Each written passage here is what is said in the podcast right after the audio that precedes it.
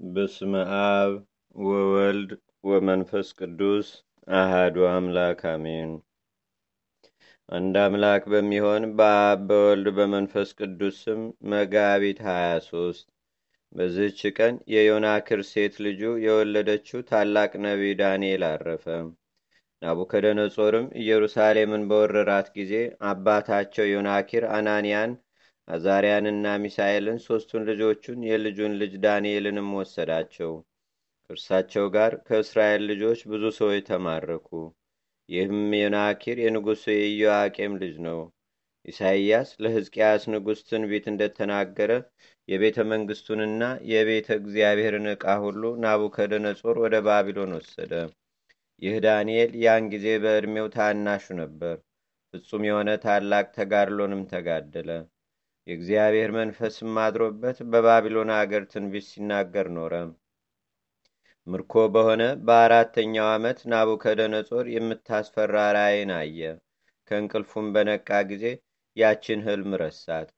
በባቢሎን የሚኖሩትን ሁሉ ጥበበኞች ሰበሰባቸው። ከእርሳቸውም ያችን ራእይና ትርጓሜዋንም እንዲነግሩት ፈለገ። እነርሱ ግን ያችን ራእይና ትርጓሜዋን ሊያውቋት አልቻሉም። የባቢሎንን ጥበበኞች ሁሉ እርሱንና ባልንጀሮቹ ሰለስቱ ደቂቅን ይገድሏቸው ዘንድ ንጉሥ አዘዘ። ዳንኤልም ይህን ነገር ሰምቶ የዘበኞችን አለቃ ስለምን እንዲህ ያለ ትእዛዝ ከንጉሡ ዘንድ ታዘዘ ብሎ ጠየቀው። እርሱም ንጉሥ ስላያት ራእይ ነው።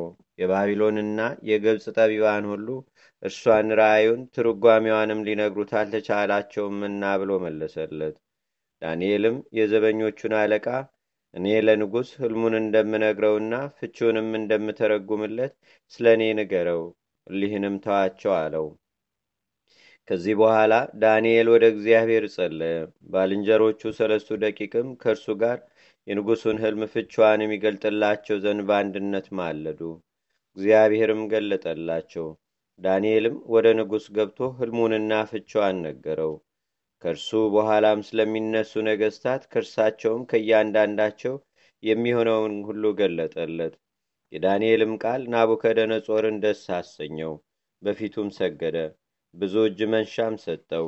ታላቅ ክብርንም ሰጥቶ በባቢሎን ጠቢባን ሁሉ ላይ አለቃ አድርጎ ሾመው።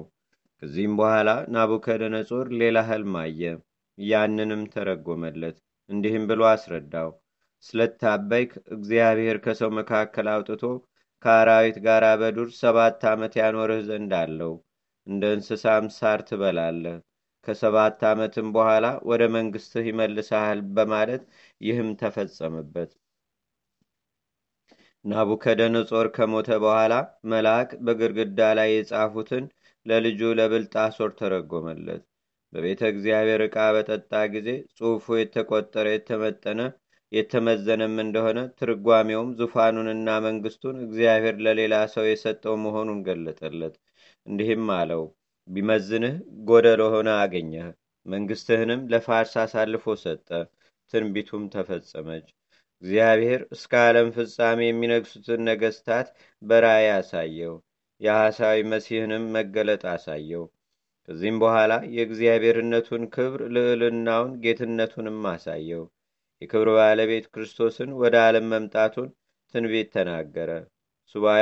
ሱባኤዎችን ወሰነ። እነዛ ሱባኤዎችን በተፈጸሙ ጊዜ የክብር ባለቤት ጌታችንና አምላካችን መድኃኒታችን ኢየሱስ ክርስቶስ መጣ። ክርስቶስ ይመጣል፣ ይገድሉታልም፣ ለኢየሩሳሌምም መዳኛዋ ይሆናታል ብሎ ትንቢት እንደተናገረ የክብር ባለቤት ከሆነ ከጌታችንና ከአምላካችን ከመድኃኒታችን ከኢየሱስ ክርስቶስ ስቅለት በኋላ ኢየሩሳሌም እንደምትጠፋ ቤተ መቅደስም እንደሚፈርስ የተናገረው ትንቢት ሁሉ ተፈጸመ። በባቢሎን አገርም ቤል የሚባል ጣዖት ነበረ። ምግቡንም ሁልጊዜ አስራ ሁለት ጫን በሚፈቻል አስራ ሁለት መስፈሪያ ስንዴ፣ አርባ በግ፣ ሰባት ፊቀን የወይን ጠጅ እያወጣጡ ይሰጡት ነበር። ንጉሱም ሁልጊዜ ይሰግድለታል። ቤል ጣዖትም ከንጉሱ ቤት የሚሰጡትን የሚበላና የሚጠጣ ይመስለው ነበር።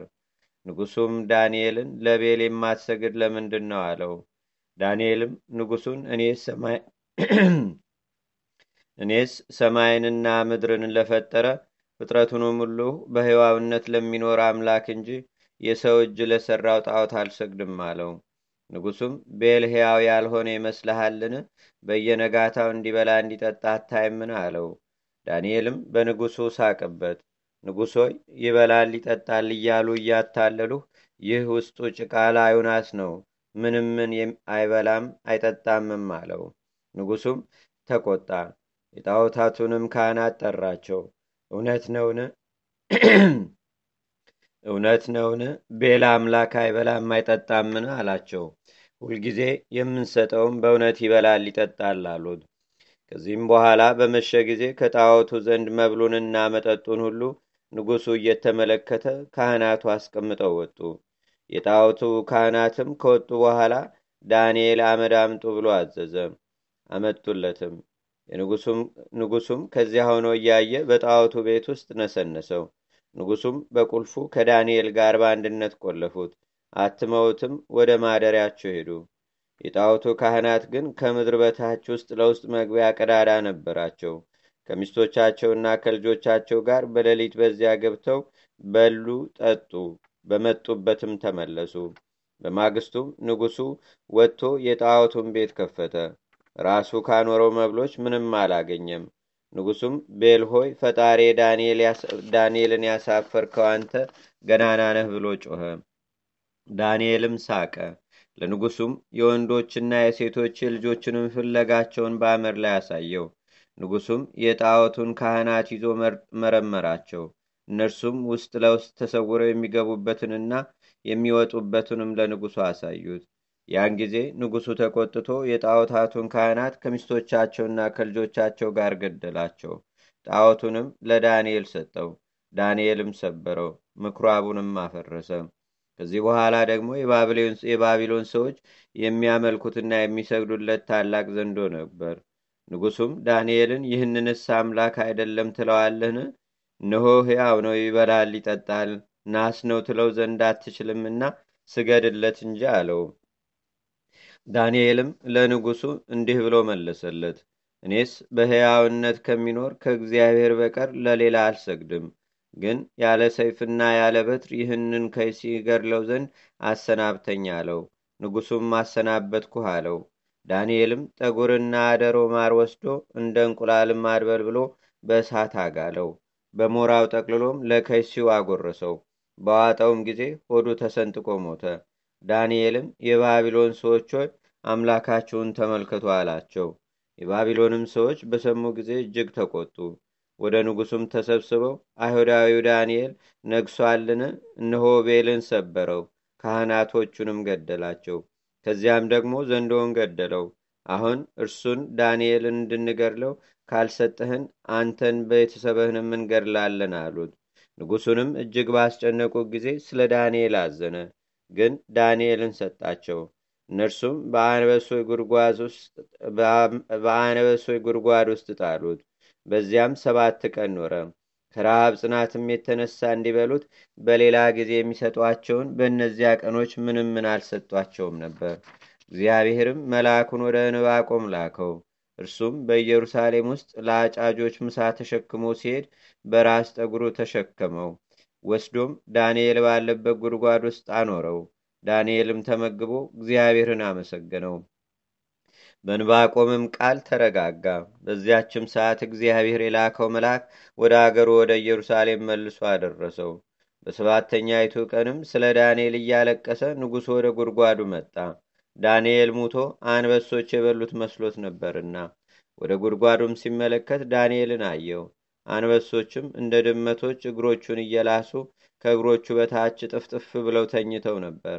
ንጉሱም እግሮቹን እስከሚልሱ እንደ ድመቶች አንበሶችን ያገረመለትና ያስገዛለት የዳንኤል አምላክ ታላቅ ነው ብሎ ከፍ ባለ ድምፅ ጮኸ። በዚያን ጊዜ ዳንኤልን ከጉድጓድ እንዲያወጡት እነዚያንም የዳንኤልን ጠላቶች ይዘው ለአንበሶች ወደ ጉድጓዱ እንዲጥሏቸው ንጉሱ አዘዘ። ወዲያው እነዚያ አንበሶች በንጉሱ ፊት በሏቸው። ዳንኤልም የእስራኤል ልጆች ወደ ኢየሩሳሌም እስከሚመለሱበት ጊዜ በባቢሎን ኖረ። እርሷም ሰባ ዘመን ናት። ከዚያም በኋላ በሰላም በፍቅር አረፈ። በጸሎቱ የምትገኝ በረከቱ በአገራችን በኢትዮጵያ በሕዝበ ክርስቲያኑ ሁሉ ላይ ለዘላለሙ አድሮ ይኑር፣ አሜን። ሰላም ለዳንኤል እንተፈከረ በቃሉ ህልመ ንጉሥ ስውረ እንዘትርጓሜሁ ያተሉ ተዘኪሮሙ ረድኤተ ወዘተውህበቶ ተዘኪሮሙ ረድኤተ ዘተውበቶም ላይሉ ሶበ በጸሎት አምላከ ዳንኤል ይብሉ ማፋናብህ ድህኑ ሰማይታት ኩሉም። በዝችም ቀን በጌታችን ላይ ሊመክሩ የአይሁድ ማህበር በቀያፋ ቤት ተሰበሰቡ። ይቅርታውና ቸርነቱም ከእኛ ጋር ለዘላለሙ አድሮ ይኑር፣ አሜን። ለእግዚአብሔርም ምስጋና ይሁን። እኛንም በቅዱሳን መላእክት፣ ጻድቃን፣ ሰማዕታት፣ ደናግል፣ መነኮሳት፣ አበው ቀደምት ይልቁንም በሁለት ወገን ድንግል በምትሆን በእመቤታችን በቅድስተ ቅዱሳን በድንግል ማርያም ረድኤትና በረከት አማላጅነቷን በአገራችን በኢትዮጵያ በሕዝበ ክርስቲያኑ ሁሉ ላይ ለዘላለሙ አድሮ ይኑር፣ አሜን።